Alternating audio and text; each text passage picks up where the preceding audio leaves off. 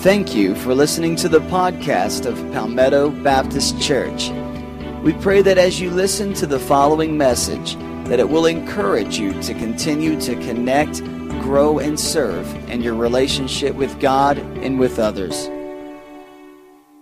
If you have your Bibles, turn with me to Hebrews chapter 4. Hebrews chapter 4. In just a moment, we'll read the first 13 verses of Hebrews chapter 4. We're in a series entitled White Knuckled Faith.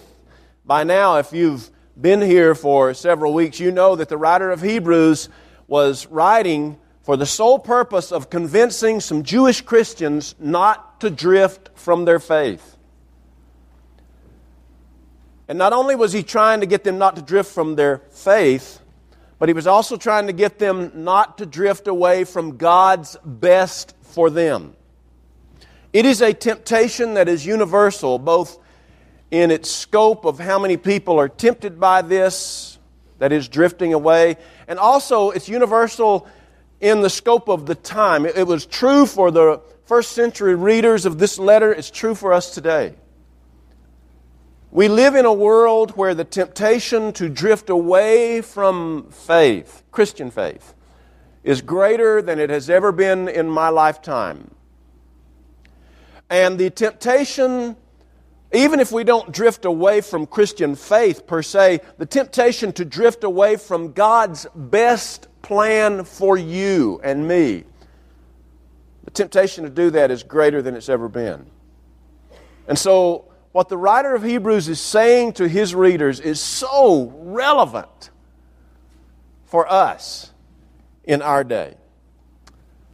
In chapters 3 and 4, the writer talks about something called the rest.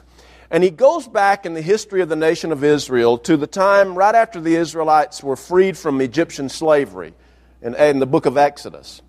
And they come out of Egypt, they cross the, the, the sea, and they go out for 40 years into the desert of Sinai, the Arabian desert, where they wander. And during that time, there were people who continuously disobeyed God. They continuously distrusted God's future for them. In spite of the fact that they had seen all the plagues God exercised on the people in Egypt, He saw the parting of the sea so the Israelites could cross over. He saw them, he, uh, they saw Him provide manna in the desert, quail to eat, uh, water from a rock, and yet, in spite of all those things, they just couldn't seem to trust God for their future.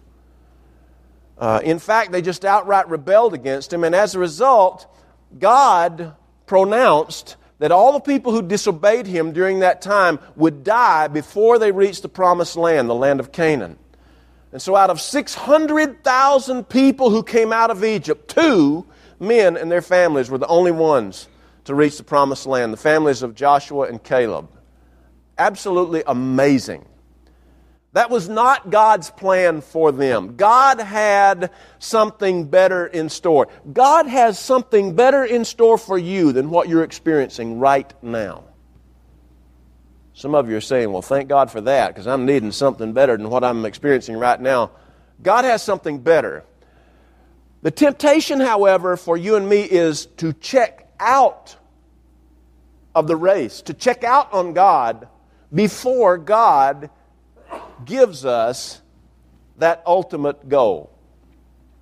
Uh, Hebrews chapter 4 is all about this. A, this is a message entitled the, the Rest is Yet to Come. Verse 1 Therefore, since the promise of entering his rest still stands, let us be careful that none of you be found to have fallen short of it.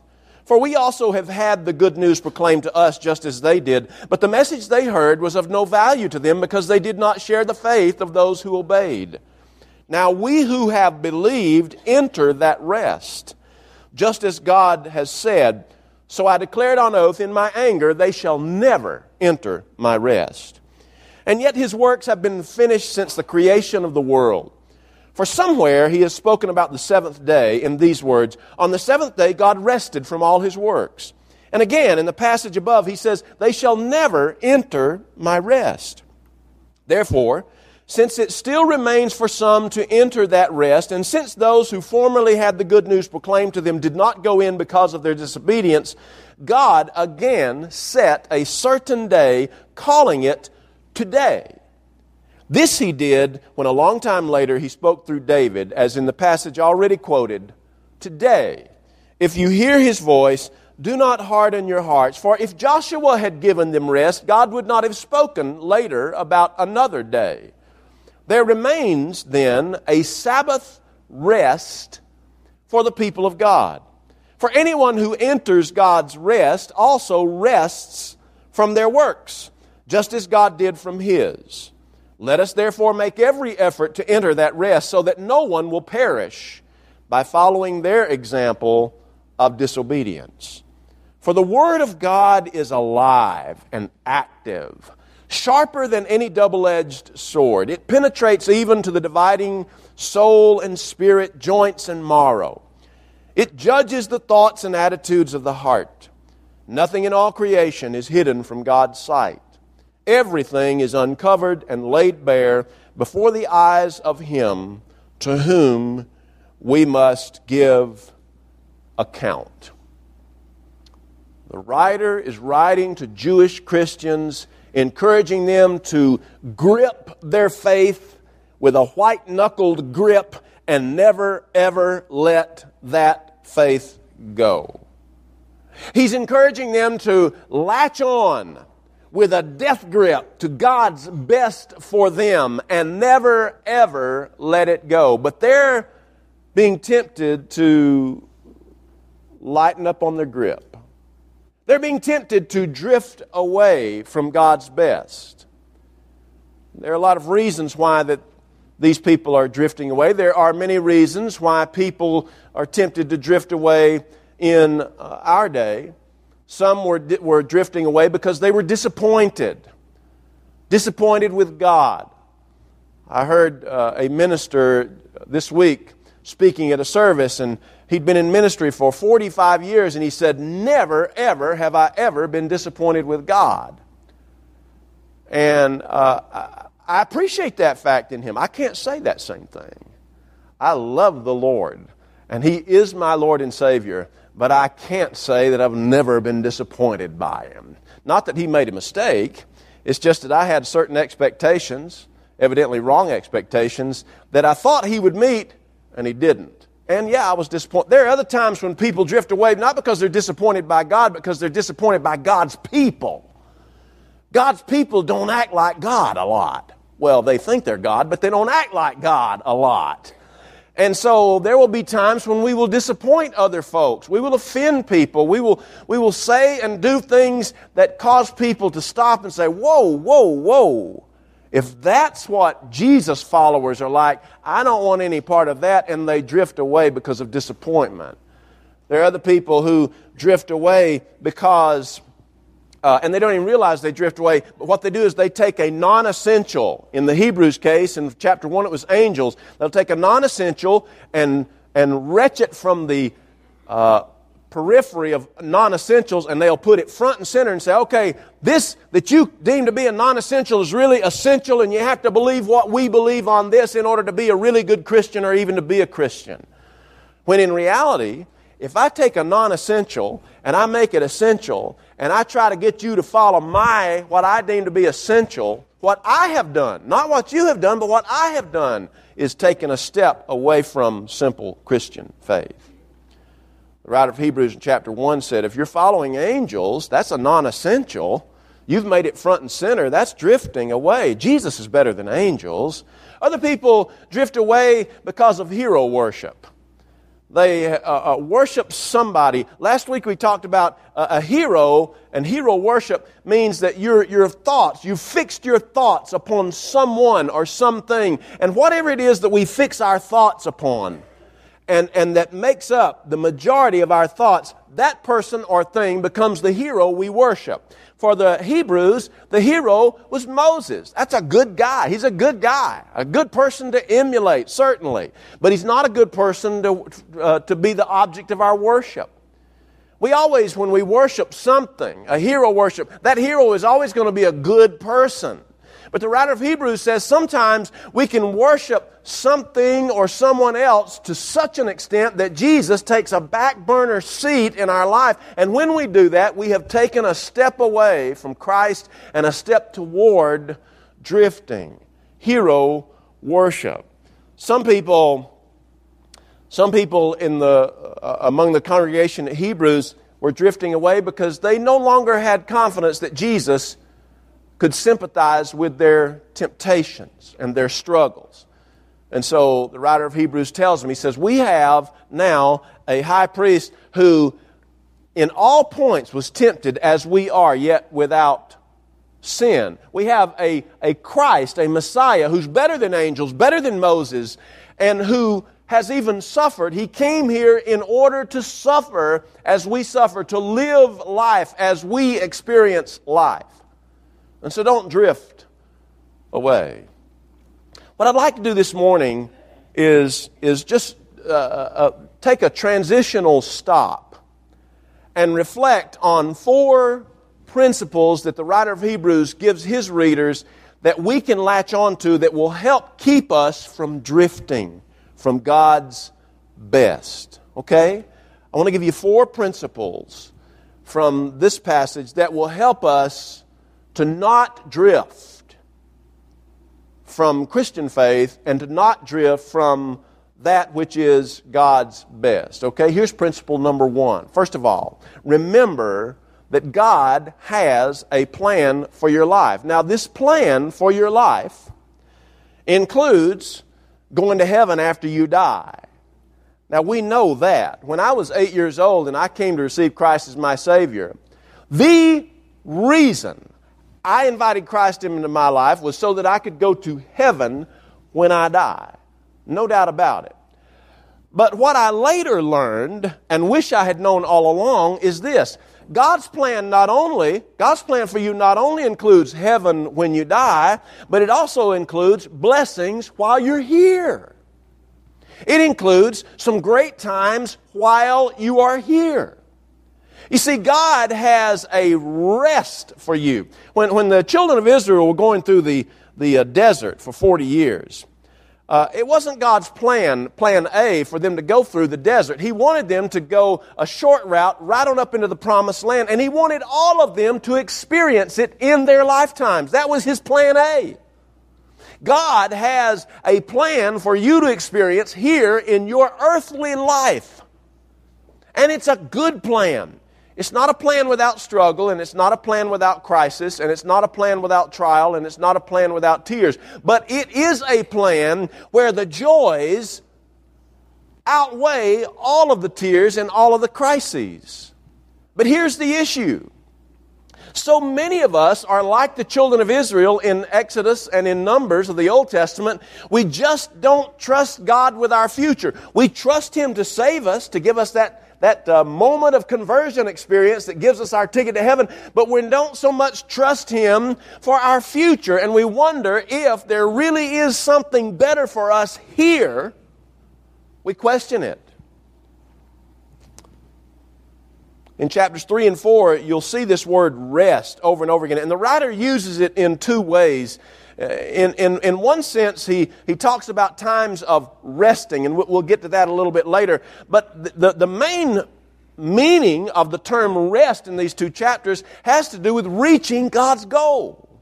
The promised land was God's goal for the Israelites, but the majority of them never, ever realized God's goal because they didn't trust Him with their future. My question for you and me is this Do we trust God with our future? Are we willing to hang in there with Him all the way to the promised land? Or are we going to start grumbling over not enough of this and not enough of that and not moving fast enough on the other that we back out of God's plan? Check out. Can you imagine running a relay race? Being in totally good shape, you, it's not that you're going to check out because you're uh, out of shape, but you're totally in shape for it. And you get running this race, and let's say it's a six mile race, and you're, you're running through mile number one, two, three, four. You're running through mile number five, and you get beyond mile number five, and you say, ah, I'm going to quit. And you check out. What a disappointment that would be. These people were so close to God's goal, but they checked out. And by checking out, they missed out totally on everything that God had planned for them. Remember, God has a plan that is both heavenly, but also here and now. It's there and then, but it's also here and now. God wants to do something in your life while you're here. We're not just looking at the clock, sitting around, waiting for the preaching to get done and Jesus to come get us and go to heaven. There's something God wants to do in you now, in this life, and you're headed toward that goal. Don't stop short of it. He says this also, number two, not only remember God's plan, but number two, heed the warnings against drifting away. In the letter of Hebrews, there are five places where the writer just stops and he gives a warning. There are five places. And so far, we have seen two of those places. In uh, chapter 2, verses 1 through 5, he, he stopped the people and he said, Listen, I warn you to pay attention to what God is saying to you. I warn you to pay attention to what I'm saying to you because what I'm saying is inspired of God, he says. He says this, verse 1, he says, We must pay the most careful attention to what we have heard so that we do not drift away. For since the message spoken through angels was binding, and every violation and disobedience received its just punishment, how shall we escape if we ignore so great a salvation? It's the first warning. And then there was a second warning that's in uh, chapter 4. In chapter 4, beginning with verse 1 and reading through verse 2, he says, Therefore, since the promise of entering God's rest still stands, let us be careful that none of you be found to have fallen short of it. For we also have had the good news proclaimed to us just as they did, but the message they heard was of no value to them because they did not share the faith of those who believed. You see, two times already, by the time you get to chapter 4, the writer has warned his readers against drifting away. There are dire warnings. You've had the experience of going down the road and you're, you may not realize it, but you are approaching a very dangerous intersection. And the authorities over time have realized that that intersection is very dangerous. And so they put these little uh, uh, knobs in the road long before you get to the intersection to awaken you to the fact that something serious is about to come up. There'll be signs on the, on the side of the road stop, stop, stop ahead, stop ahead. They're serious about what's coming ahead. This writer is serious. He's warning these people, and, and uh, he also is warning us about the pitfalls of drifting away. So remember that God has a plan for you that includes heaven, but it also includes earth, what He wants to do in you now. Heed the warnings that He's given us against drifting away. Now, here's number three it's a very practical one. You need to get some rest. You need to get some rest. I mentioned that this term rest has two different meanings. One is the ultimate goal, the promised land. They never entered that rest, the writer says. But there's another side to this term that's more familiar with you and me, and that is the idea of getting rest. God is serious about resting. He really is. Uh, in poetic form, Genesis 1, God creates everything in six days, six periods, and then on the seventh day, the writer of Genesis says he rested. When God gave the Ten Commandments, the first four dealt with uh, our relationship with God. The last six deal with our relationship with each other. And, and, and, the last one of those that deals with God, commandment number four, remember the Sabbath day to keep it holy.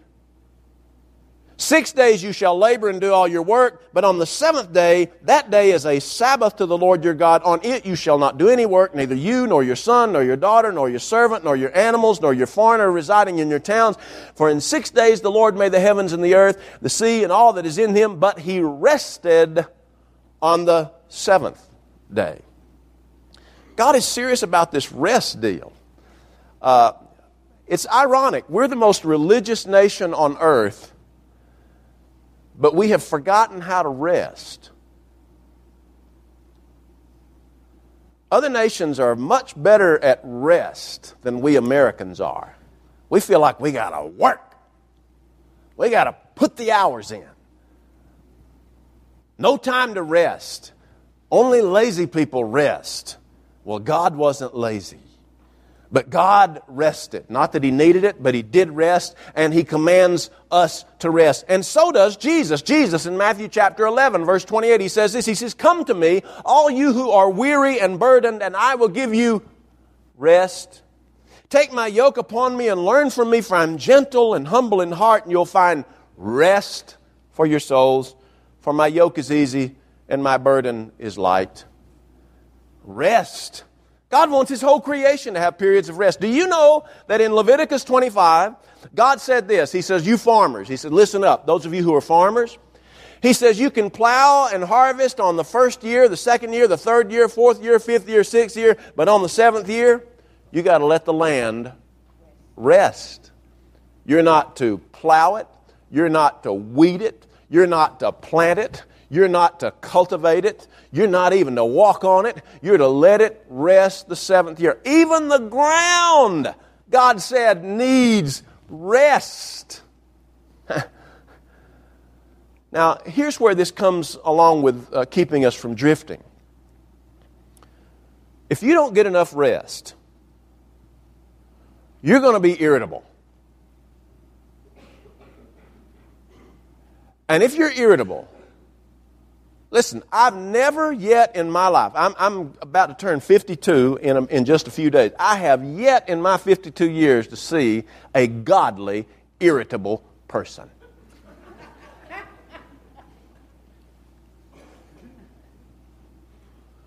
It's just hard to get close to Jesus when you're all stressed out and irritable and frustrated and mad. Yes, I love you, Jesus. Ah. No, it doesn't work that way. It doesn't. Get some rest. The writer of Hebrews says, Now we who have believed enter that rest. Just as God said, So I declared on oath in my anger, they shall never enter my rest, and yet his works have been finished since the creation of the world, for somewhere he has spoken about the seventh day in these words On the seventh day, God rested. Verse 9 There remains then a Sabbath rest for the people of God. For anyone who enters God's rest also rests from their works, just as God did from his. Therefore, let us make every effort to enter that rest. Get some rest.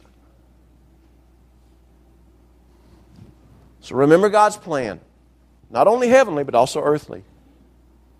Heed the warnings. Number three, get some rest. And number four, be a student of God's Word. Be a student of God's Word.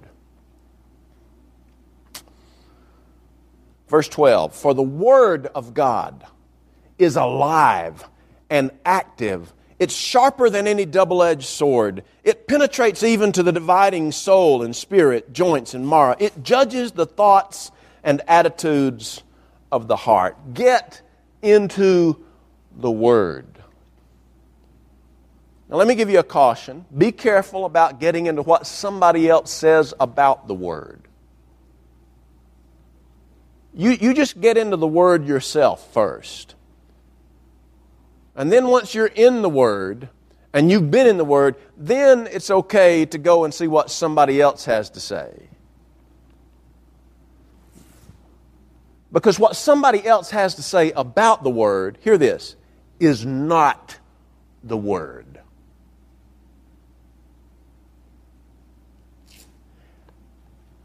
I can tell you what I think about the Word, but what I say is not the Word. The Word is the Word. God's Word. Get into it. You're not going to understand everything in it. Just resign yourself to that. But over time, God will let you understand what He wants you to understand. And little by little, bit by bit, you'll begin to understand more and more and more and let God speak to you. But get into the Word. Be a student of God's Word. And do me this favor Go to the Word with a blank slate and let the Word speak truth to you. Now, here's why I say that. Because our tendency, because the Bible in some places is hard to understand, our tendency is to find out what somebody else has to say, and we embrace what they say and take what they say with us to the Word, and, and because we take what they say with us, it's not that what they say almost looks like a becomes a cookie cutter, and we, we start only accepting those things in the Bible that match up with the cookie cutter. Throw away the cookie cutter and just open yourself to God's Word. I'm not saying never enlist the help of others or never read anything else. I'm not saying that. That will come.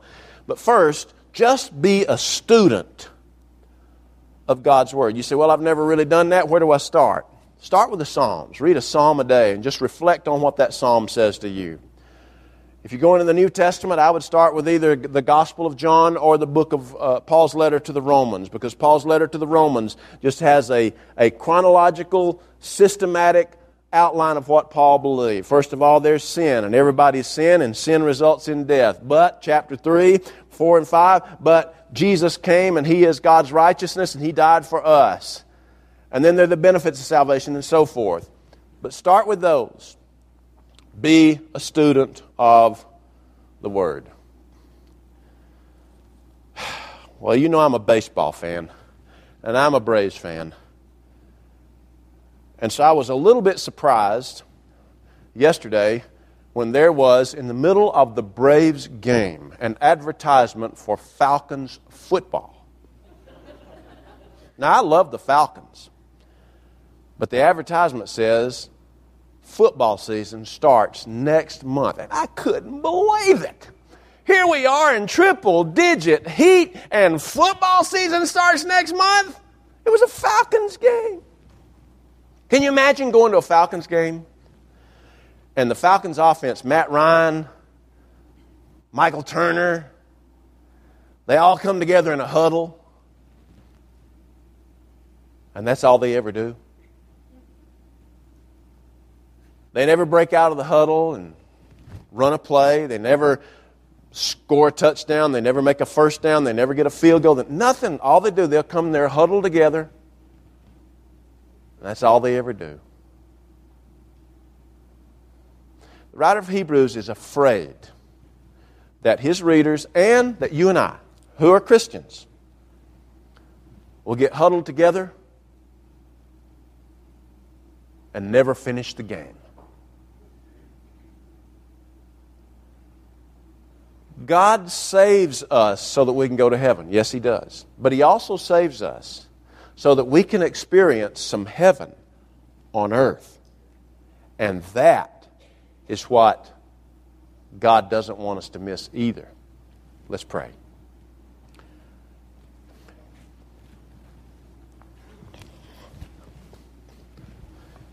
Heavenly Father,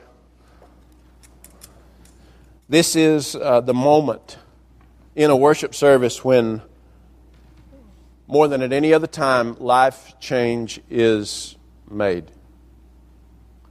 This is the time when people many times receive you as their Savior. This is the time when people join, officially join a church family. This is the time in an altar of prayer when problems are worked out, when praises are offered, where trials are dealt with and triumphs are given thanks for. This is the place, Lord, where decisions are made that impact eternity. And God, I pray that we would break out of the huddle and move forward to where you call us to go. And that we could carry out your plan for our lives. Lord, I don't know, you know, but I don't know the hearts and minds of people here, not everybody.